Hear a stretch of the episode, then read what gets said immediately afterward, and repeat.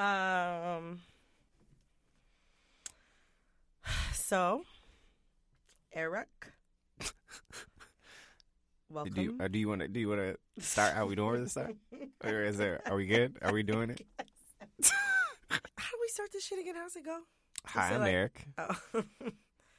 uh, I'm Brittany, aka Lil Corinne. I'm Brittany. You're the worst.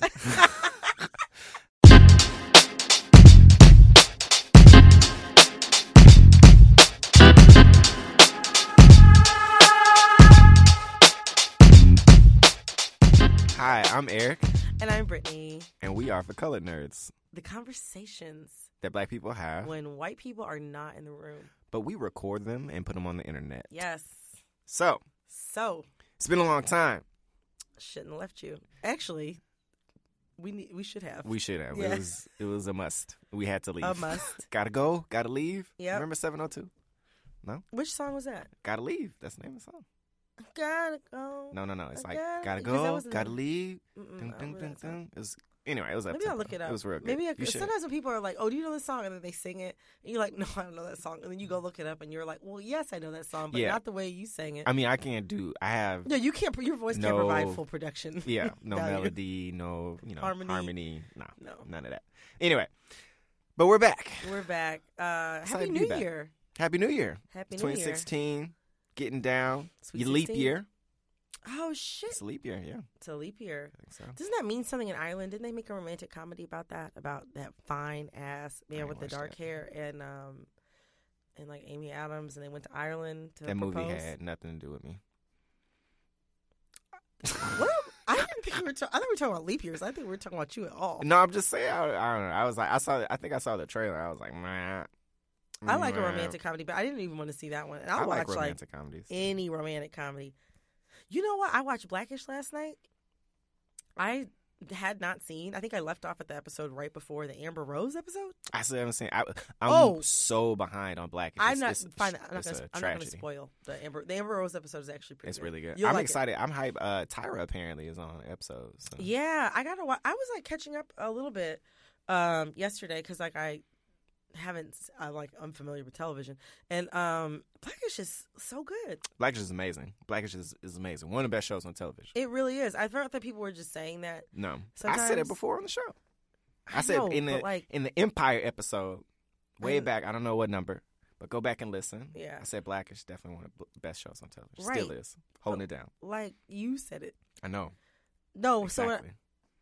so what so what I'm saying exactly. It's done. It's like you have like no shade, like sometimes like in some in some situations in life, like you have high credibility with me, Uh huh. but like your opinions about like stuff that you like to me is like whatever, because like I know you, and sometimes like you know what I'm saying. It's just kind of like You don't see the thing is you've. I mean, this is a problem with our relationship in general. Like you, you've never really appreciated how much you know the gems that I just give to you on a do you know what it probably is? Can I tell you something that would maybe would make me like take your judgment more seriously? What is it? You wear a lot of sweaters. What? You what have, does the sweaters have to do with You it? have a sweater. You are dressed like you're going to work every single time I see you. I love sweaters. I like to be warm. I like to layer. They're great for layering. You know, they're great for holding in heat. What does that have to do with my assessment of like of makes- TV shows and movies? it just makes you seem like we're not in the same generation and like you're a little out of touch. I'm in the the classic generation. I just The messed it up. I are you talking about?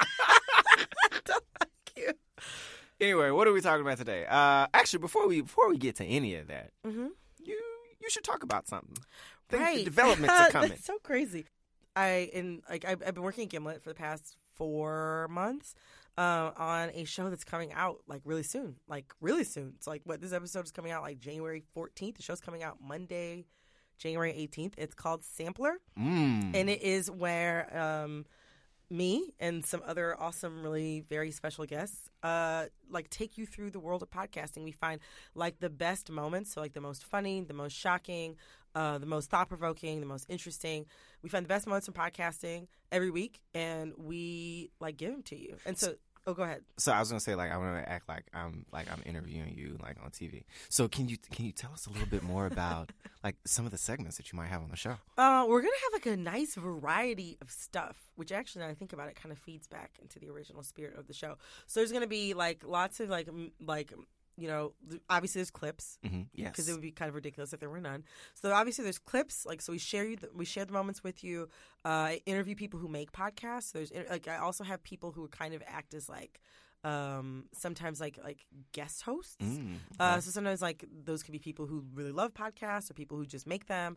Um, and if you want to know what it sounds like, uh, if this is like before, if, it, if this is January 18th or after, you should listen to the you should listen to the first episode. yeah. Uh, but if this is before January 18th, you can listen to uh, a sample of Sample sampler. sampler. Wow. Um, yeah, you can listen to a sample of sampler um, if you go to uh, twitter.com slash sampler show. Mhm. Um, you should definitely follow us on Twitter for sure.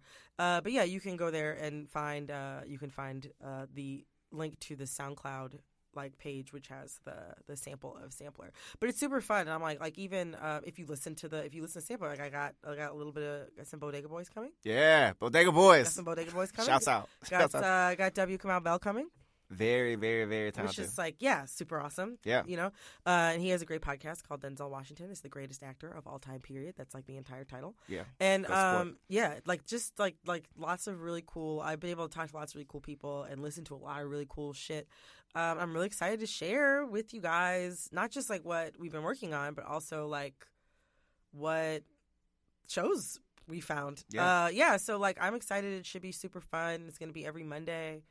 Um and like you know the rest you're gonna have to listen and find out. So I got something to say. what you got to say? Now, anytime you do anything, me? Yeah, you personally. Oh God, I thought you meant like you, the general human race. No, anytime you personally do anything, Yeah. and someone asks my opinion, I'm like, oh, it's trash.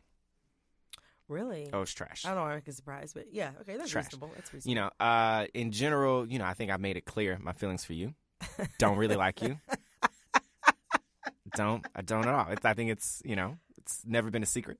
no, Uh, that said, Mm-hmm. all those things taken as, you know, as- given. yes, as a given.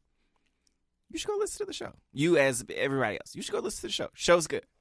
Thank you. Show's good. Show's I'm, good. I'm excited. I actually am really excited. I think the show is. I think the show is pretty good. We have a super special guest in the first episode. too. Mm. I don't even want to say. Wonder who that is. I don't even want to say who it is. I'm excited. because we got a super duper special guest. This special guest is so amazing. I'm just hoping we can book this person for this show. Mm. Yeah. Well, Well, like we said, go listen to Sampler Please. January 18th. January 18th.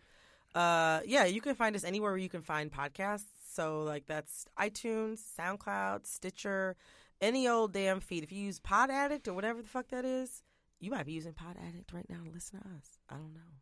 But you might use what, like uh, Acast, there's Yeah. like uh, Pocket Cast. Pocket Cast. All those things. Go find Sampler, go listen to it, Yeah. and tell other people about it.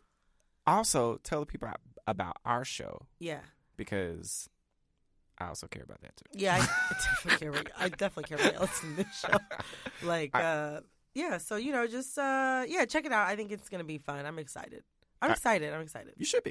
You Yeah. should be. There's a good reason. There's a good reason. All right. So today, Today, so how did uh? So what are we talking about today? Um. ooh, on forgot. the ball. Well, I'm just saying. You know, we've been talking for like like you know some time at this point. Yeah, a little time. Um, so I called. We were talking. We were Mhm. like, you know, what are we going? Were you about to start with the blatant lie of you called me on the phone? I did call you on the I phone. I know, not to talk though. You didn't call me for a social call. I, yeah, I mean, I don't. I don't talk on the phone for social reasons. You might want to talk to somebody about that, Eric. I don't. That's very telling. It's telling. That's not. That's not what that's for. Anyway, so Eric and I, Eric and I, uh, well, we used to live around the corner from each other, Yes. but uh, we don't anymore. So, like, whenever we wanted to talk about the show, we could just walk to the other person's house. Mhm. So nowadays, we have a standing weekly phone call. Yeah, because we got shit to do, perfect start to my week on Monday nights right? to talk to you. Um, That's like right before. It's right before my bedtime. It always stresses me out. Like I never sleep well. That's so funny. I have like three more hours to, to go after I talk to you. But yeah, so we uh, we were talking on the phone, just about you know what you referred to so lovingly as this shit a few weeks ago, and uh, and Eric asked me a really interesting question because other shit comes up. You know, what I mean, when we talk about we talk about what we want to do, we talk about the show, whatever. Other shit comes up. You know, what I mean? we gossip a little bit, we talk a little bit, kiki it up. And so, I mean, the question, it started off, I was like, yo, top three favorite Stevie Wonder albums. Yes, and I said because like you know, okay, so Stevie Wonder has obviously a five album classic period that happened in the seventies. Yeah. and uh, my three favorites come from from those. So I have obviously number one is "Songs in the Key of Life." Yeah. Which, Uh, I mean, is probably going to be number one on anybody's list. Anybody's list. Amazing, amazing album. Yes. Number two is "Innervisions." Yes. Also, Amazing, Amazing fucking album. Yeah. And number three for me. Uh, which I think number three for a lot of people changes. I think Mhm. I actually would say that for most people, number one is going to be um, songs in the key of life, Yeah. and number two is going to be Innervisions. Yeah. Number three for me is talking book, but that's also like personal reasons for that. I mean, ta- Talking Book, don't get it twisted. I mean, Talking Book is amazing. Yeah. Uh, for me, I was like, "Meh." I was like, Talking Book is, is, is really good. Some, some, some bangers, some heat rock, Bangers. fire, Mhm. if you will. But for me personally, and this is, again, for probably the same reason, personal reasons, Mhm. my, I like Hotter, Hotter than July. Fact which is out of out of the classic period. It is. It is. This is the first album he released after that, which has, uh, It's you know, the uh, probably Happy yes. birthday to you. if you think about it Yeah. real quick as an aside, Happy Uh-huh. Birthday took an iconic song Uh huh. and forever changed it Yeah, for certain people. that's deep. Like forever changed it. Yeah, You know that plays on the radio. Yeah. You know if you it, generally if you're in the room and it's a birthday and Yeah. there are there like it's at least Three seventy black people. I was gonna say at least seventy percent. Oh, I was gonna say. I mean, you know, the way I grew up, if it was only two, three of us in the room, we'll still do it. Well, the thing is, if it's mixed company, it gets weird. You don't want like I, I love. I'm be straight up. I don't want a majority of white folks singing the, the Stevie Wonder version. I don't mind. Most of them, a lot of them don't join in, and then it makes them feel uncomfortable because they don't know it. It's like they think that I we've been. We, they think that this is like something that we recite at the Black people meetings, I mean, we do. and I we do, and I like I like that. I like giving off that feeling. Cool. It's That like right mild after stress. the Black National Anthem. How come we have? You know what? One week we're gonna have an episode where we just sing "Lift Every Voice" and sing. That's the whole episode. I love that really song. Um, I, I, I mean, I love that song It's too. song. I always mess up the second verse. I'm ashamed to say. It's like, no shade, no shade, no shade. It's Like, like, I always sixty or up. the- seventy verses to that song. Yeah, but and the song was depressing. yeah. anyway, Hotter than July is my number three. But I was like, okay, so you have your your top three are yeah, uh, songs in the key of life, yeah, uh, talk. Excuse me, Innervisions and talking book. yes. Um, now here was the here was the plot twist. The plot twist. Would you take hmm those three Stevie Wonder albums over Off the Wall, You didn't. You okay? Go ahead. Go ahead. Thriller, Uh huh. and Bad? See, this is the thing. He phrased it actually like, like you made you you you posited it as like a Sophie's choice. You were like, Yeah, Would you take now? You wouldn't say would you take these over. You were like, I was would you like, take these three or these three. you had to make a choice, I had to make a choice, and you know what I said? and that's hard. I, I like that's one of the questions. Like, would you rather have? Uh, Hands or feet? yeah, it's tough. It's tough. Kind of need both. Yeah. But your your your answer, which was interesting, mm-hmm. was Well, so I said this. I prefaced it and I said, you know, Eric, that's like asking me to choose between, you know, children. Yeah. But everybody's still got a favorite. and um, I I chose Stevie. It took me like four like 0.4 seconds Yeah. to decide. it didn't. It actually didn't take you. I was surprised at how long it did not take you. Yeah. that- that make No, sense? I didn't. To me, it's like, and I told you, I said, I said, you know, like Stevie to me is my everything. He's my everything. I listen to him every. There's no other musical. art. I'm, a, I'm like, you know, I'm, I'm like huge Beyonce fan. Yeah. Like stand for We this woman. But Stevie Wonder is the only artist I listen to every single day of my life. No matter what, good day, bad day, whether I went to work, whether I went, whether I was just kicking it at home, every single day, Stevie Wonder is there. somewhere in the mix. And if I don't listen to him, I'm singing Stevie Wonder. And, I mean, I, the thing is, I think I always knew that about you. I don't think we've ever really had a conversation about Stevie. No, Um, but I always knew you were super into it. Like I was not into it, into him. You know, into his music, Yeah. which I mean, I mean, makes sense. Like Lord. yeah, Um, but when you said that, I was like, I was like, that's really interesting. And I mean, the the, the counterpoint to that is me personally. yes, you yourself personally. Like, and everybody has to everybody has to make a choice. You know, got to choose absolutely, a side. absolutely. I would take Michael.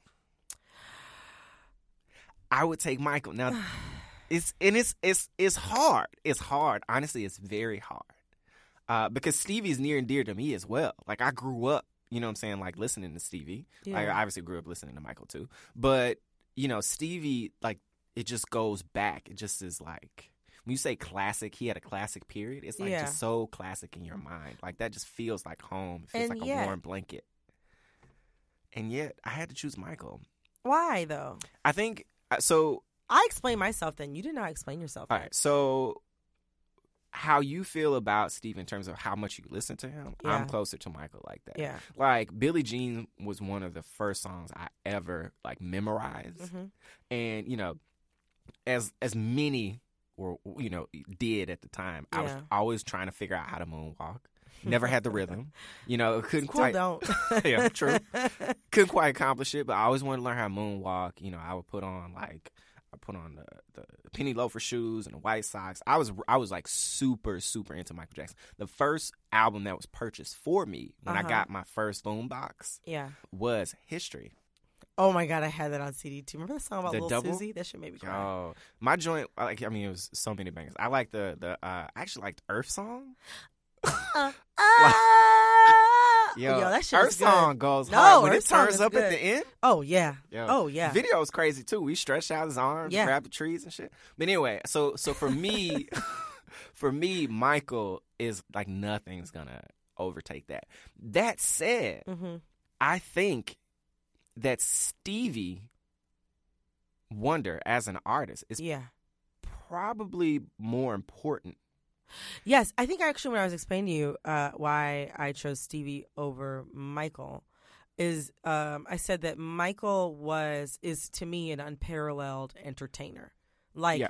I think I said I think we would agree up, uh, agree Yeah. about this that there's like three, there are three people who like are in this category that literally no no musician dead or alive can touch. touch. Yeah. and um and that's like Michael Jackson, Stevie Wonder, and Prince. Yeah. That's like that's it. If if all other music disappeared Yeah.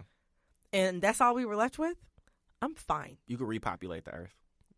You, yeah, It's like Prince, you repopulate the earth real fucking quick. Yeah. But like, yeah, no, I mean, like that's it. Like that's all we need. Like if they if they said this is the shit that's got to go on the ark, everything else got to go. I'd be like, all right, this is all we got. Yeah. But Michael of the three of them is like the finest, full out and out entertainer, and like nobody was able to put on a show like this man.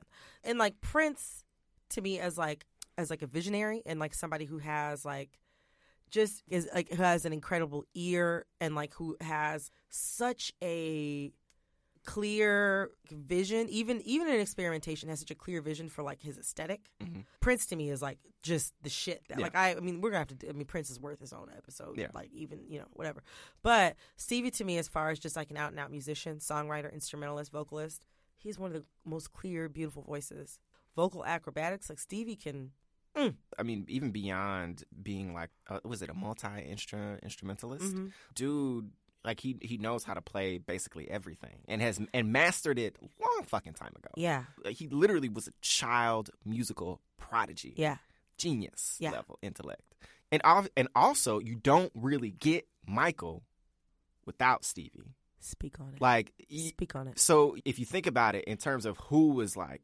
really popping on Motown, yeah you really really need Stevie in order to even like get to jackson 5 get to the Jackson 5. So, I think Stevie Wonder is definitely more important to make the way for what Michael was able to accomplish. yeah And the sad thing too is I often feel like Michael Jackson, and this isn't this isn't any shade to Stevie Wonder. I don't think people I don't think people disregard his contributions, but I think in terms of the conversation around music, I don't think there is much about Stevie Wonder and what he's done compared to Michael and his enduring legacy. You know, he kind of overshadows him in a way. And that's honestly, frankly, kind of disappointing. Yeah, no, I would agree with that. I would definitely, definitely, definitely agree with that. I think that has to do a lot with like, like Michael iconography. His iconography is so strong. Do you know what I mean? Yeah. But like when you actually think about like leaving an imprint on music itself, the fact that like we're even talking about like these people in the same conversation means that they're at a level where like music doesn't exist, pop music doesn't exist Yeah. without these people. But when I think about like the songs, like the songcraft, Yeah. and like the endurance of of that catalog and like the breadth of that catalog, Ste Stevie to me is like he's it. He's Yeah, I mean he it. he basically, I mean, in, especially during the classic period, he you know he wrote and produced all of this music. You know, he had obviously had people come in to help him refine it, Yeah. like for to be released. But that's no slouch. Again, love Michael to death, but he had you know he, there was a lot of participation from you know his producers in terms of creating it. So if you look at really to get to these perfect songs, these perfect albums, you know, songs in the key of life, mm-hmm. straight up is a perfect album. It is. It truly is. It's like the. It's like one of the greatest albums ever recorded. Period. Yeah. To me, it's the greatest, and there's other people who feel differently. So people who are like, "You didn't include the Beatles." Kiss my ass. like truly. But even if you created seventy percent of that, Yeah. fuck. Yeah. Anyway, so after we had that conversation, I was like, Yes. you know, what? we need to talk about this shit. We need to talk about this shit. We need to talk about.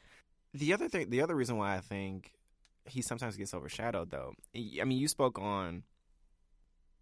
Oh, the iconography Yeah. was was that's true. Like Michael, I mean, if you look at like the glove, so many pieces of Michael are tangible and like fit in your memory and stick Yeah. in your memory. You know, Mhm. um, And you're. They're like. You're. They're, you can like imitate them. Yeah, like moonwalk. You know, he you Yeah. don't really have anything like that um, that's so rooted in Stevie Wonder specifically. Yeah. Outside of cornrows, no. I'm just being honest. But I also think it's partly because of who he is as a person. If you think about Michael and what we know about Michael, and like Michael talking about himself and what we know about how he grew up, like we have a mm-hmm. very, I mean, fuck, you got the Jacksons. He made like a like a mini series, like a television mini Yeah. series about his upbringing while he was like in his like 30s. Yeah. So deep. we have a very like detailed and intimate relationship with who Michael was like as he as he grew up. Mhm. And then, you know, even as he went through a, a lot of troubles, you could kind of you can kind of understand and decipher like what might have contributed to a lot of those things. Yeah, and even like though he like in some ways like there was a lot of seclusion, but like there was still so much to be known about Michael. Yeah. But with Stevie, it wasn't really like that. No. He was a very he he had a very very like managed public persona. Yeah. You know, it was very controlled. He does not do a lot of interviews. Nope. You know, he he doesn't do a lot of performances now. No. You know, I imagine he toured a lot more then, but he's not talking to a lot of people about his work No. frequently or even his impact on music. You don't, you know, you really would be hard pressed to like look up a lot about his family life. Yeah.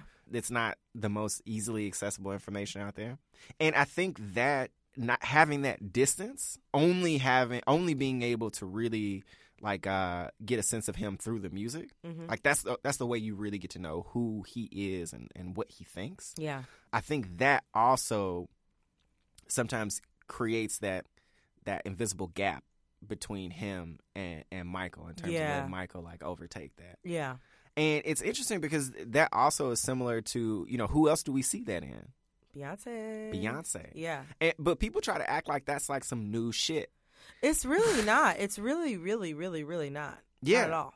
Like, I mean, Beyonce obviously very tight, and, and it actually, I would say a lot of other artists are starting to kind of follow in that same in that same vein. Mhm. I think there was a lot of talk about like Drake specifically. You know, he only does interviews that he wants to do. Yeah. You know, he's not really out there just talking about like just talking.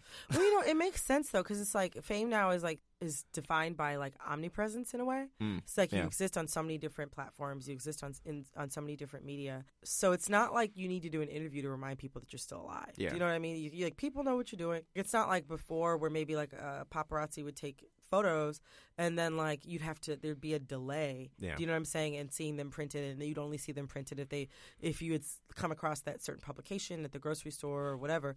But now it's kind of like even though Beyonce doesn't do interviews, like you know where she is, you know what restaurant she's Yeah. eating at, you know what she's wearing. The So, award like, shows she goes. To. Yeah, exactly. Like you can see, and all those images are circulated like immediately. Yeah. So it's really easy to keep t- like, and somebody like Drake, like it's super easy to keep tabs on Drake. So it kind of makes sense that's the direction that a lot of people kind of want to go to because they can't. You can still keep people engaged in your public persona on a regular basis. There's always just because of who you are and because of the way technology works and the way communication works now. New content about you is always going to be generated. Yeah. Whereas, like, it's kind like you think about Stevie before, like not being somebody who did a ton of, not somebody who was like out in the streets like that. Like, that's pretty It's pretty bold. Yeah. You know but what I'm saying? That said, he was he was amazingly consistent in putting out product though. Like the man would basically, I mean, there. I think there were probably like at a few times he probably had like a few year gaps, but Yeah. until probably the early '90s, Stevie was putting out probably like an album every every year, every other year. Yeah, and like the during the classic period, he was putting out an album every nine months. So that by the time fucking Songs in the Key of Life came out, I think people had to wait like two years. Two. and- I think I think he put out. He didn't put out Songs the Key Life till 1976. And people like lost their shit because they had to wait so fucking long. Like they had those T-shirts. Like Motown had the T. I think he had a T-shirt that said like it's almost finished. Mo- everybody who worked at Motown had these T-shirts that said Stevie's almost ready or something like that. People were just like, yeah, like what's going on? Yeah, I mean, to be to be that hyper present musically and then just dip for a little bit, I'm sure everybody was like, "Yo, like Frank Ocean, where's the album at?" I didn't even think about that. like where's the album at? But it's interesting that he was like, you know what? I'm gonna be, I'm, I'm gonna be hyper present. I'm gonna provide you this content to know I'm here, to know I'm Yeah. still kicking. But I ain't really doing all that other shit. Yeah. Like even if I mean, you sent me a couple profiles. I think a profile from like Rolling Stone, Uh-huh. and there was a, I think there was another one. But uh, most of them don't really have quotes. No. No. Like, I mean, they were talking about the music. People were dissecting the music and its impact, but there weren't like the traditional artist feature where the reporters embedded with with the artist. For, like, yeah, for like days. a few days. Yeah, yeah. When you're making something that's like this exhaustive, and like even though you think about somebody at Beyonce's level, like it's a different type of product, but it's still exhaustive. Yeah. Do you know what I mean? To then after you you make it, you feel like you're super fucking clear. You know what I mean? And what it's about, and even like you think about um like Stevie Wonder's political songs. Like uh there was a song, there was a song that he did that was actually an anti-Nixon song. The Jackson Five backed him up. I think it's like you haven't done nothing. I can't remember which album it was on. It was somewhere in the classic period. It might be Innervisions, but I can't remember. It's actually cute, but um, like all of his songs are super clear. Like anytime he has like a political message, like it's not. There's no reading into it. So I could see how like when you've kind of made this and you've been really particular about your instrumentation and your lyricism and the subject matter, and it's not veiled, and like or even like Beyonce, where it's you secretly like recorded and made videos for like a whole album's worth of music. You didn't Yeah. tell even the other artists that you were working with what precisely the project was. You put it all out at once. You release like a whole bunch of little video vignettes being like, This is what I was thinking about when I wrote these songs. I could see how it's just like, what what more do you want? This is What- how I feel. like this is how I feel. Like Yeah. I put this shit out. I've toured. Yeah. I gave y'all like the information is like it's pretty blatantly out there in the songs. What do you like? What more could you possibly want from me? So I could definitely see if you're somebody on Stevie's level who's doing that type of just like again super exhaustive work on like a, a yearly fucking basis. yeah. Do y'all want this work or do you want me to give y'all these little interviews? Do y'all want this work or do you want to know what I ate for breakfast? Actually, you brought up another good point in there, talking about Stevie's like protest songs. I think people know him the most from kind of like where when he evolved into going from like just pure R and B. Also, he flirted with funk for a long while. Yeah. You know, I think that's most of this. Most of the tracks like we play, I think I would say like at the family reunion, the parties come from Yeah. like those two periods. hmm But Stevie really like his evolution musically was amazingly d- diverse, and I think a part of that is from the fact that he's been around for fucking ever.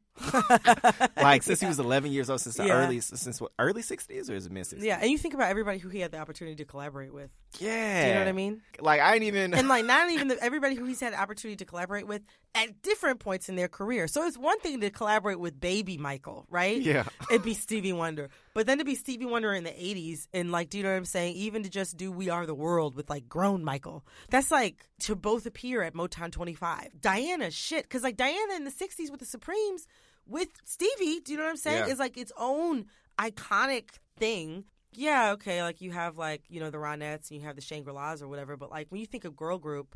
The Supremes are like the first thing that come to mind, and like you can't think of you don't have Supremes without Diana Ross. Again, like at her at that at that point in her career, around the time of Motown 25, in the fucking room on fucking stage with Stevie and Michael. yeah. And again, you still have all of these people creating mind blowingly popular and polished and super awesome work 20 years or 25 years. You know what I'm saying? Before that. Yeah, Like, like like Smokey. Like I mean, don't you get me?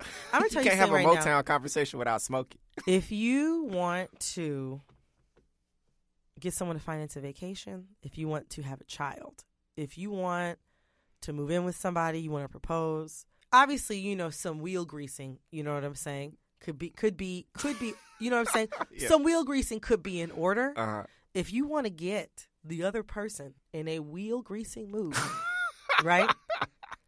Put a little Smokey. Put a little smoke. Put that Quiet Storm on. See what the fuck happens to you. Put the extended version of Quiet Storm on. See what the fuck happens to you. Yo, Smokey Robinson. Smokey Robinson is a man. Folks, I, folks. I mean, this is a, this is a digression. Real talk. Smokey could get an episode too. Smokey the episode. Smokey's alive. I want Smokey to come. I want, I want him to be here. I want him to be here. Be on the show. Yes. Like straight up. But to go back, Mhm. Stevie Wonder Yes. And his ability to, to collaborate with basically some of the greatest musical minds ever. Ever. It's ridiculous the the access to talent that he had Yeah. over this time to really help to guide him throughout his own musical evolution. You Yeah. talk about going on a fucking journey to take it back. Stevie Wonder went on an amazing musical journey and really helped to push music as yes. a whole Yes. Yes. Yes. in the directions that it went. Yes. Talk about embracing funk and elevating funk to Yes. a level which it's popular. Like it is popular music. Mhm. Stevie Wonder did that shit. He did do that shit, and also like he did like these huge, long, super experimental albums. Like you can listen to "Secret Life of Plants" and like it's so weird. Like it's so weird. Yeah. It's like the creepiest, weirdest fucking album of all time. And he like released it, and people were like, "Okay, like all right." I rock with literally Secret Life of Plants is the name of the album, and it's nothing but like it's mostly just like instrumental ass shit that is weird and is synthesized and don't really make a ton of sense. But this is see, was like, this is what I need to do. Yeah. Like this is something that I'm going like this is this is it. Like take it, do whatever you want. Like you, when you listen to it, you hear different shit every time. But it's almost like it's like he makes stuff that's as well crafted and accessible as the stuff that's on Songs of the Key of Life. Yeah. But he also makes shit that like you can't really listen to every day Mm. because it's just too weird or too much. Then he also has a total other category of song that's like shit that you've heard so many times. Yeah. It's so just ubiquitous. Yeah. That shit that just everybody fuck like I don't really need to listen to Sign Seal Deliver I'm Yours ever again because I've heard it actually too many times in my life. And the truth is, you're gonna hear it probably a million more times because Yeah. you know in life, how many more family reunions you got? exactly, exactly. Cookouts, fish fries. like, let's get real. exactly. But yeah, he like perf- like he performed super highly at every single level, even just like bringing in international sounds. Like Yeah. he was really big into Latin music. And if you think about like, I have been um learning more recently about um. So I've been learning more recently about about salsa and about the music in Puerto Rico that was coming out in the '60s and '70s, and like that shit was huge. Yeah. like this shit was fucking huge. Like I had no fucking clue how big it was, and like Stevie was like one of the only American artists to really try and like learn kind of about how like what instruments were being used, how differently time was counted in songs that were traditional for that for that genre. How to like hear things differently and how to use instruments that he was already like instruments that he was already familiar with, like piano and guitar, in a different way, sort Yeah. of. Like you listen to a song like "Don't You Worry About a Thing," Mm. Do you know what I'm saying? Or even Another Star. We Yeah. both love that song so much. That type of having that type of like Latin influence. Yeah. Not a lot of people were doing that type of stuff, and not a lot of people had um, the trust of their audience to be able to experiment in those kind of ways. Yeah, he's a, Um, he is truly a student of music. Like, and it's Mhm. interesting because he masters so much at an early age. So you could see him pushing himself Yeah. to grow. As a result, it pushed us forward, Yes. which is interesting. Like, Yeah. I mean, it's deep. You know, so I, obviously, like Stevie is like fucking. I was. It's not next level. Isn't even the word. Like type of musician. Another like the other major component of his music that makes it so great is the lyricism. Yeah. Um, and the content of the songs. Yeah. and like so kind of like the the layered vocals and layered uh, instrumental tracks and like the multi instrumentalism and like the like flirtation with different influences is so Stevie, but also like most of his songs, pretty much all of his songs, like except for the ones that were about social justice, Yeah. And even All the- even a lot of those. and even a lot of those are about love. yeah. That is like you think about like where Stevie had like the strongest imprint of music was, it's like the seventies, right? Yeah. He like ran the seventies, but like R and B then was like maybe the most popular type of music. We talked about we talked about this before we recorded about Yeah. how like rock was getting really corny. Yeah. Like outside of underground scenes, which weren't really popular then, rock was getting really corny. Like mainstream rock was getting corny in the seventies. I don't care what anybody says. As actually, I, I was thinking now. a lot of people about shit. probably disagree with you, I know. but I think that's a fair assessment. And I think more so when you think about rock as pop music. Exactly, exactly. Popular rock was like not that great by the time you got to like the mid seventies. yeah, mid which to is- late. Yeah. Yeah, which is why like even disco was able to become like the like the behemoth that it was is because like like it was something fresh. It was something that was cool. It was something that sounded different. And then like, you know, hip hop didn't exist yet. Yeah. What's the word I'm thinking of? Why can't new wave and all that shit hadn't happened Yeah. or anything No, no, like no, that? it was a long way off. Right, is this shit was a long way off. So like R and B was like R and B was it, and even like like and funk obviously was there, but uh, funk is like a sub- is like a subcategory Yeah, it's definitely of an R&B. offshoot of R and B. And like R and B's major subject back then was love and relationships, um, but Stevie was like almost like a citadel for that type of conversation. Like he had, he didn't just have songs about romantic love; he had songs about every type of love, all encompassing love, pining over somebody, losing love, fearing losing love. And even just like I mean, love is a metaphor for other things. Like Mm-hmm. it- we, so we share this article in the show notes, and I think it's a good, it's a good point Yeah. to kind of jump into this. Yeah. So the song "As," like probably one of his most classic, classic pieces, is just Yes. fucking powerhouse song. If you think about how it evolves, like over time, it, it you know starts really light and then really builds till it gets to that punch where Yeah. he's like just coming at you with everything he has. Um, but as on his face is really it, it talks about like many different types of love and love kind of as a metaphor for a lot of different types of things and how that grows and evolves as people grow and evolve. hmm Uh, and, and so the the article that we shared is from uh, the Liberator. Shouts out to the Liberator. The Liberator is run by uh, definitely a friend friend of show. Yeah. But this particular article uh, posted on the, on the Liberator was I think written. It was written by uh, Brian Willite. How you pronounce it? You know? I guess so. Yeah. And you know, got to give a little bit of a disclaimer. This this particular article is very It um, has a certain type of hotep feel to it, yeah. and you know, it, it talks a lot about No shade. Like Yeah. no shade. Yeah, No shade. I mean, I I mean, we're including it for a reason, as yeah. we think it yeah, you know, yeah, definitely has some merit. Value. Yeah. In terms of how it breaks down as, and, and more so, it provides probably one of the deepest interpretations of Stevie as a lyricist yes. that I've seen in a long time. Yes. Even though I don't necessarily agree with all of the uh, positions that it Mhm. takes, um, one of the things I think was really interesting was where they talk. He talks about that. I think basically it's the bridge of the song where you know Stevie one started rapping Yes. basically 1976 Yes. wasn't a lot of that happening It wasn't a lot of it happening. Like you know, watch out Nelly, watch out Beyonce. Somebody was sing rapping exactly before you. Really spitting like to be straight He up was. like it was it was a hard verse you know but he talked about how well you read the lyrics since i always Okay, read the on, lyrics and i on. fuck it up Okay.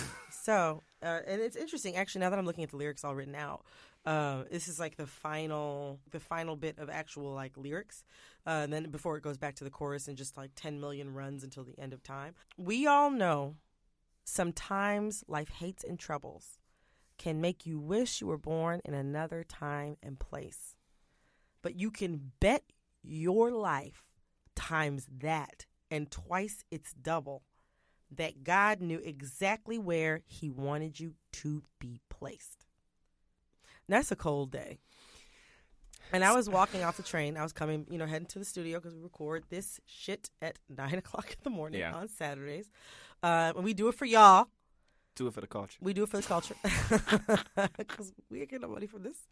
But uh, yeah, we do it for y'all. But like you know, I've been, I've been, I have a lot of stuff going on right now, and a lot of it is very, very good.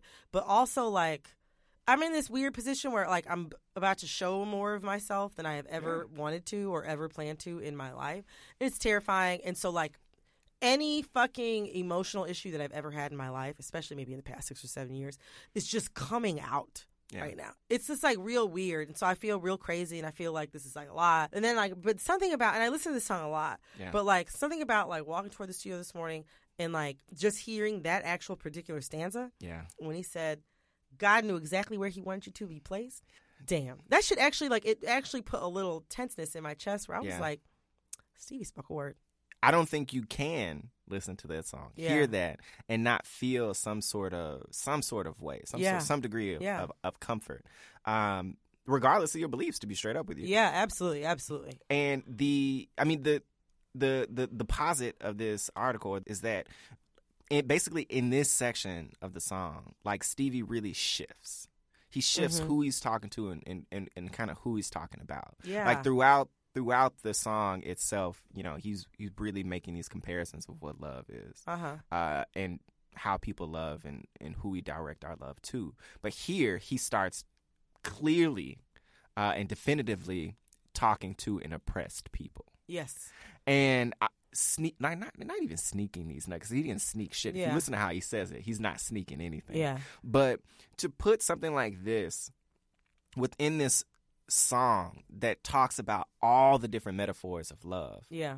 is an amazingly to me beautiful thing. If you think about hope and the things that will inspire hope, you know, love is one of those things. Oh yeah. And so it's an amazing like I mean it in itself is an amazing metaphor for like love as hope and how useful that can be to an oppressed people. You know what's interesting is that like that, uh, and I, I feel like we're gonna take a digression that's gonna go in a good direction, but like I want to return to the idea of how like of like love songs being like being like common currency, but the only other song that I can think of that like that that is and uh, you know everybody is gonna have a, everyone's gonna have a different opinion from me on this, but the only other song that I can think of that's like contemporary that gives me that same feeling Mhm. is Kendrick. All right, do you know what I mean? Like that that Yeah. like so many. Actually, okay, let's actually Let's do it. Let's do this. So, okay, so I'm gonna tell you a story. So a few years ago, I went on a date, and um, it was a really good date. It was really good. It was Mhm. like, I mean, it lasted like hours. Like I think the date lasted something like 16 hours or Yeah. some shit like that. It was first date too, you know. So like we're hanging around, like, you know, we went had dinner, we did all this other shit, We're sitting around talking about music and talking about love songs. And this person, you know, was talking to me about how, and I'm a Stevie fucking freak. He's talking to me about how um, "As" it's like the greatest love, you know, love song ever written. Well, yeah. So I asked, I asked this person. This surprised the shit out of me too. I was like, "What is a song that you think comes near that? That's contemporary?" And he was saying uh, "Halo" by Beyonce. Mm. And the thing is, yeah, and, and like actually, if you go back and listen to Halo, I used to not be fuck with it that much when it came out. I listen to that shit now. I don't know what it is, but it's just like, like I, like I really, really, really, really get it. It has this amazing build and all of this mm-hmm. tension and these soaring vocals and all this shit. But this person said that one, the only failure of Halo, mm-hmm. and again, this is a person you would never expect to say some shit like this. Yeah. The the only failure of Halo was that it spoke only in to a romantic partner and it spoke only in terms of romantic love and the thing about as is that it's like in some in some like this is like again the genius of stevie he can make a song where he talks to 20 different people Yeah. do you know what i'm saying throughout the course of the song sometimes it feels like he's talking to a child or a romantic partner or a best friend or a parent or you know or an oppressed people like Yeah. throughout the song he literally changes voice and changes like Yeah. reference to who he's talking to it's definitely a song that is a lot about about love for your people Yeah. you know what i mean Yeah. and love for the condition like the condition that we're all kind of in together and that and that's something that i think that all right does really does really really well Oh, I, I mean, I completely agree. And honestly, K- Kendrick's music as a whole is very layered in much of the same way. Like, I mean, we actually had a conversation about Blacker. I think it was about Black, Blacker the Berry, where we talked Uh-huh. about how his voice and who he's talking to shifts yeah many different times throughout the song. yeah And it's up to you to really make those inferences about who he's talking to and what that particularly means. that's true I mean, the truth is nobody's layering verses like that, like No. it, that I've seen that I can, you know, that I can really uh, like pinpoint at this particular moment in time, Mm-mm. and that is. I mean, I think that's really, really interesting, especially when we talk about songs of protest. And this, you know, you wouldn't, if you had to make a list of the top 10, like, you know, protest songs, I don't think you would, I don't think many people would include as in that. it wouldn't be in the top 30 or Yeah. 50 or 100 But if you look, if you break this down, like Yeah. he's really talking about, like he's talking about love uh, transforming to the concept of hope, and he's talking about, he, you know, he mentions maybe our children's grandchildren and their great grandchildren, you know, will basically find happiness and find love and understand love is truth. hmm That's really, really deep. That's basically saying, yo, Yeah. like it's not going to be, it's not necessarily going to be there for us. yeah But it might be there for them. our children's great grandchildren and their great grandchildren. Wait, hold on, what is it? And maybe our children's grandchildren, right? So that's like what three, four generations Yeah. down the line, and their great grandchildren will tell. That's like you have to have like you have to have vision and hope and faith that like even though you don't see an end to this now you don't see the conditions or circumstances changing now and you have to do this and you have to uphold this so that like you know 10 generations down the line They'll get it. Yeah. And they'll talk to other people about it, yeah about the struggles that you've been through. yeah Yo, that's protest. that is That I mean, that isn't that is protest in such an artful way. This is a beautiful song. That's what it comes back to you know this album yeah as as such a like a perfect album. And in addition to that, just to come back to what we were saying, the comparison that we were making, I think Kendrick, you know, for all for all his faults that people bring up, Mm-hmm. you know, I think he he approaches that same level of complexity in the music yeah and in the writing. I also think it's interesting huh because if you think about protest music and who was making it, yeah if you go back, it was primarily R&B artists yeah who were making protest music. But that's really shifted. yeah Like, you know, you don't hear I mean, and this is no shade to to, to anybody, but you don't hear, you know, Usher. yeah You don't hear uh honestly you don't hear even Beyonce to a degree. You well No. not to a degree. You don't well no she's she would she doesn't make protest music she doesn't make protest music. I would say some of her music, like maybe flawless. If you think about like the ultimate positions it's trying to take. Oh yeah, You- yeah, you yeah. understand oh, yeah. what oh, oh yeah. I mean, like a lot of people act like this woman is dumb, but like at the very beginning, like it don't it don't take two black women in a room to figure out that like that song is all about like Feminism and a certain and certain agency and oh you know, yeah, not even feminism. Like specifically like at the beginning of that song, like how these white men like who are kind of like whatever sort of like trump the talent of Beyonce and like her girls time or Yeah. whatever. I mean, she's a black woman in the music industry. There's always gonna be some white man winning. At the Grammys a couple years ago, Yeah. there's always going to be some white guy, you know, and not to say Beck's untalented, but regardless of talent, regardless of who's always going to get way more credit than she's ever going to get for her work. She's speaking to like any black woman with that song Yeah. specifically. But outside of like a f- few specific examples like that, Yeah, and that's not even protest music. yeah, That's like just sustenance for daily living. Do you know what I mean? But like protest music is like is like is like Yeah. is different. It's Yeah. like a call to arms. exactly that like the the creators of protest music has really shifted to to rap Yeah. to hip hop. But that also makes you think about like discourse. Do you know what I mean? Yeah, Like because hip hop is like is still like hip hop is the is our it's the dominant music form. Right Yeah, and it's like it's like discourse like like even if you don't participate in the culture, even if you wouldn't call yourself like somebody who even like passively or sometimes like like you know, you still have most people still have some working knowledge of like of hip hop culture and Yeah. because it's it's like it's like the primary platform for discourse yeah. for black people culturally. It's really interesting though that that transition happened. I mean, it makes sense exactly for the reason that you said. Like if you think back, I mean, what we were just saying. Like if you think back um, during that time, you know, Yeah. R and B was the popular music. Was it, it the exact same way? You Mhm. know, you had not only Stevie, you obviously had like Marvin Gaye and a We variety. have of, my man. we have my man. Okay. HU HU attending like many of our like Yeah. many famous black people not graduated but HU attending yeah, Donny Hathaway. Donny Hathaway. Oh my God. Just wait and see. Yeah. Someday I mean, yeah, we'll all be free Yeah. to be young, gifted, and black. But to come back, that shift, Mm-hmm. uh, that shift, I think is important because that shift is important for a couple reasons. If you think about, so I think in as is a good example of that shift and why I think this is interesting. So if you think about R and B Mm-hmm. and protest music Mhm. and the dominant the dominant content of R and B as talking about love, Mm-hmm. and then you think about rap. Like rap's rap's root to me has a level of aggression to it Absolutely. because of like its description of I mean what were basically horrible conditions and Urban blight, as people like Yeah. to call it. I think it's an interesting comparison if you look at our approach to protest music and how that's really shifted Mm. and how it continues to shift. But and, and- and Kendrick specifically, so there's so much more. Basically, what I'm trying to say is there's so much more aggression in our protest music of today, contemporary protest music, Mhm. as a result of its format in Yeah. hip hop.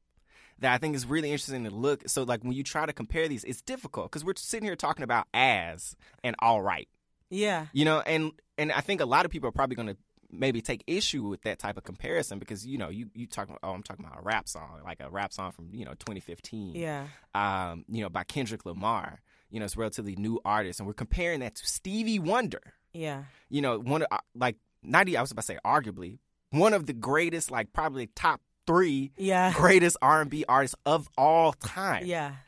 and that's a that's for some people a tough comparison to swallow. But if you think about how our pro like how our music, how contemporary music, how hip hop has had to evolve, it really just makes a lot of sense where the anger Mm-hmm.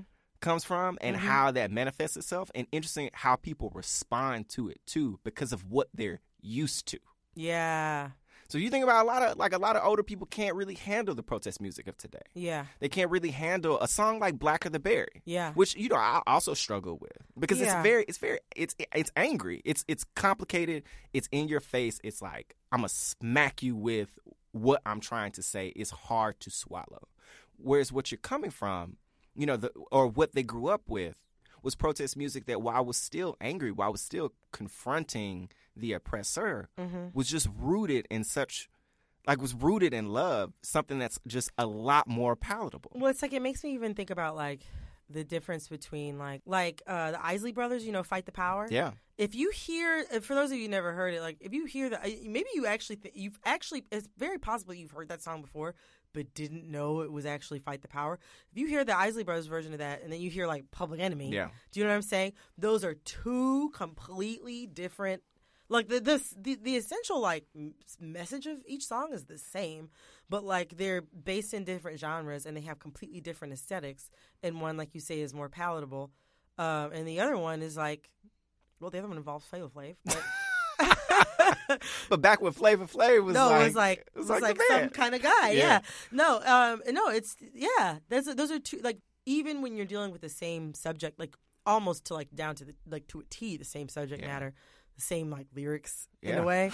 Um, yeah, no, just like like those being rooted in two completely different genres just changes everything Yeah. dramatically. and two different emotions from those genres. yeah, I think it's really interesting. So, I mean, I think this is a good spot to come back to, you know, people like artists talking about love as a whole. yeah, And I mean, the thing that I kind of want to talk about is it's it's tough to find. I mean, I don't think we're going to find a contemporary Stevie Wonder. I think we talked about that. yeah, yeah. We like. I think that's no. clear. I mean, no, that person doesn't Um, exist. yeah, and I don't. I mean, I don't know when that's going to happen again. That's like Whit- it's like of- Whitney's voice though. People are like, yeah, I'm sorry, I just had to roll my eyes really hard. Y'all couldn't see that. I was about to say. I, I think I know. you know where I'm say. going. the next motherfucker who tells me Mm. Oh, that Adele, that Adele is in any way vocally related to Whitney Houston, our relationship is terminated at that point. Like, I don't care if I just met you. I don't care if you actually no. If you pay my bills, that you're out, you're excluded from the conversation. we cool. We cool. I agree, actually. Um, you're 100 percent right. Good on you for picking up on that one. But no, but seriously, like I'm tired of people telling me that Adele is in any way. Adele is. That's his own conversation. Because I don't get it twisted. I have nothing against Adele. I think she's a really talented woman. I think she's beautiful. She seems to be really happy. She has a nice family, and like I think that she deserves success. Yeah. I think she does. I think she's and an immense amount of success. Not even. yeah, just, no, no, no. I think she deserves her success. Yeah. Other people also deserve that level of success, but I'm not going to get into that. I'm not going to. Ooh. I'm not going to get into that conversation right now because that ain't even Adele's fault. Yeah. Do you know what. I'm saying? Yeah, it's not. It's, it's not about her. Adele didn't set that tempo, but y'all marching to the beat though. but yeah, no, no, no. It's like but what, what we were saying was like in terms of there are there are no contemporaries of Stevie Wonder, No. and there I I don't know necessarily know that there will be, but I was more so thinking about just because that type of music. I mean, not and not that not to say that someone who came with Stevie Wonder's level of talent would make that type of music, yeah, but R and B music, sadly, just isn't as popular anymore no, like it's it's I would say it's it's more difficult to be a male R and B artist in this particular day and age Yeah. than it is to to gain success and fame as a female R and B yeah, artist. yeah, yeah, yeah, yeah. There's a huge hunger for like. There's always there's a constant hunger for like female R and B artists that doesn't really exist for men Yeah. anymore. Like I mean you I mean when was it other than um I would say I mean I can play Sam Smith. I was about to say, I'm trying to think of I mean and Yeah, I mean that's you know, another this is That's, another uh, conversation yeah, right, uh, among the same vein. But in terms of thinking about a man who gained success for singing a ballad, like a true Yeah, like a true yeah. R and B ballad. Oh yeah, It's hard. It's hard to like to make a to make a list of those from the past like five or six years. yeah. I mean, I know everybody was like real hype about Frank Ocean. Oh Like, yeah. where the fuck you been? But yeah. I said five or six years. It's yeah, been- yeah, exactly. Frank Ocean, but like even still, like I still wouldn't call him somebody who has Stevie Wonder level talent. yeah. You know, vocally. no I, I think, shade, no shade. Like I think he's super fucking talented. That's like saying like, yeah, you you're a great sculptor, but like I don't know if you're Michelangelo. Like that's like you know what I'm saying. Like Yeah. it's like it's not an insult to Yeah. say that someone doesn't have Stevie Wonder level talent. But just to, just to hear somebody who's vocally like that Yeah. talented and is able to apply that level of like instrumentation to it is is rare, Yeah. and I don't know that that's necessarily going to happen again.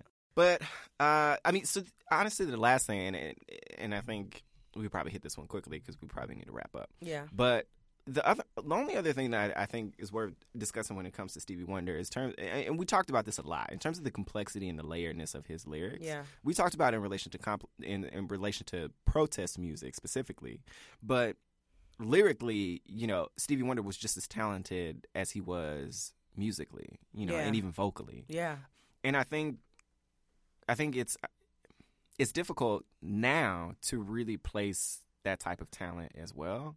And mm-hmm. You know, I was trying to I was trying to think whether or not that says anything when. And it, it it feels contrived to even like phrase it this way, but whether or not that says anything about the state of R and B music as it is, hmm but I just also, but I think maybe it's more so a result of there not being as much of a focus on songwriting. yeah, yeah. I don't know, and maybe I'm, I mean I'm answering probably what would have been my own question, but maybe that's why. I, but I see a difference in that, a contrast in that, in terms of rap music. Like there's obviously a lot more lyrical complexity. That's very in rap true. That's music. very true. Like, like as across the board, especially as far as Yeah. what's popular. Yeah. I mean, and maybe that's just a, a direct result of you know if you don't write your own lyrics. It's, Yeah. an. And also, there are people out there like who are like incredible songwriters and have great music that just aren't getting the type of play or the type of shine. Yeah. So Like, like, I think Ester Dean is one of those. ooh, Ester Dean, she's Uh, she's really. I mean, Sia. Sia gets shine though. Oh, Sia gets shine, but also Sia like Sia been in this for a minute. You know what I mean? Yeah. Like Sia's been around for forever. and she she was nobody for a long time before she's. yeah, she Sia. was like you know Sia was very much like a like like collegey music. You Yeah. know what I'm saying? I, I mean, very- that's when I started listening. Right like you know like, Yeah. like i don't like like that's how i think of sia so when Yeah. she started all of a sudden she started writing pop music and she became like famous i was like oh But what's interesting Okay. about Sia is her her music hasn't necessarily gotten Changed. happier. Yeah, No. like it's not that drastically different. Like she always has made very like emotionally complex music. you know what's interesting now that i think about it when you talk about like the like like we we've only been talking about hip-hop and r&b like like a dichotomy Yeah. but like actually pop music is becoming more interesting and more complex over time but i think that also has to do with just like like genre like, like cross pollination. yeah. yeah yeah yeah I, I think that's fair. I think that's, Because like if I think about it, like Rihanna is not like a great singer, or nor does she have a great voice. But and like I love Rihanna, just like in general as like a figure and like Yeah. a like an icon. But um, uh, but like her songs, the songs that she has on her like on her albums are actually really really good. Like and like I think that just like because I think that we're at a point now where like pop music, I think like the genre is actually so saturated Yeah. that in order to be popular. Even like you can't just be popular and be okay or be pretty bad. Like if you're gonna be popular, you also have to have like pretty good material. Now that I think about it, Yeah, I mean, I think, uh, and honestly, with Rihanna specifically, I mean, if you come back to like male vocalists and, and people who who contributed to her ascent and her music being her pop music being as different as it is, and yeah. um, you think about Ne-Yo, like in terms. I was her- just thinking the same thing. Ne-Yo is also a, another person who's amazingly talented, like vocally. He in is. addition, to also is a really, really fucking talented songwriter He's too. a, he is a really talented songwriter. Yeah. Yeah. Ne-Yo's gonna be making money for decades. I'm not even worried about him. yeah. So, I mean, to to to wrap this up, To wrap this up, Stevie Wonder, even even like even at the end of this conversation, where we we have, in my opinion, continually provided Stevie Wonder the highest of praise. yes, I still would take Michael's top three over Stevie's top three. I understand that, but you know what? That like we, we were talking about this before, and there's like there's no wrong answer to that. Do you know what I mean? Like there's just no wrong answer to that. Like it says, it's like more about like who like what your life experiences were. Like I have obviously I have countless experiences that like go back like you know like both of them. I, I think everybody has Stevie Wonder memories and Yeah. everybody has like Michael Jackson memories. When I think about like the actual soundtrack of my life and like I can tie so many things in my life back to like what Stevie Wonder album or what songs I was listening to at that time. Yeah. It's like his music is what I've used to like cope with like my life's condition hmm. for like 30 years basically. Who you would choose between the two of them is not a logical choice. It is an emotional choice. and I'm happy for that because Stevie is the fucking man. He is the fucking man. Yeah. Well, I, I, I Stevie, come back. In terms of, you, you don't have to put out an album. no, But nobody. just, just you do haven't. a, you've done enough. do a little bit of tour. You don't have to stand up. Just just come back. Do do a couple tours, or maybe one good tour. Yeah, I really appreciate that. I would appreciate that too because I, I any any reason to go back out and see my man. Stevie, come back. Thank you for listening. Thank you for listening, you Um, guys. leave us a review. One, I want to say thank you so much to the people who've left reviews. We've got we have we have gotten a slightly increased level of reviews Yeah. in terms of what we normally receive on a week to week basis, and we are very very thankful for that. Yeah, keep the holiday cheer going, y'all. Yes, yes, we really really do appreciate it. Thank you for listening. Please share this episode with a friend. With a friend or Um, family member. Yeah, and we will be back soon. We'll be back very soon. Mm. Soon and very soon. we are going to. Don't listen to me. Nah, All right. Um, Anyway, all right. Bye. Bye.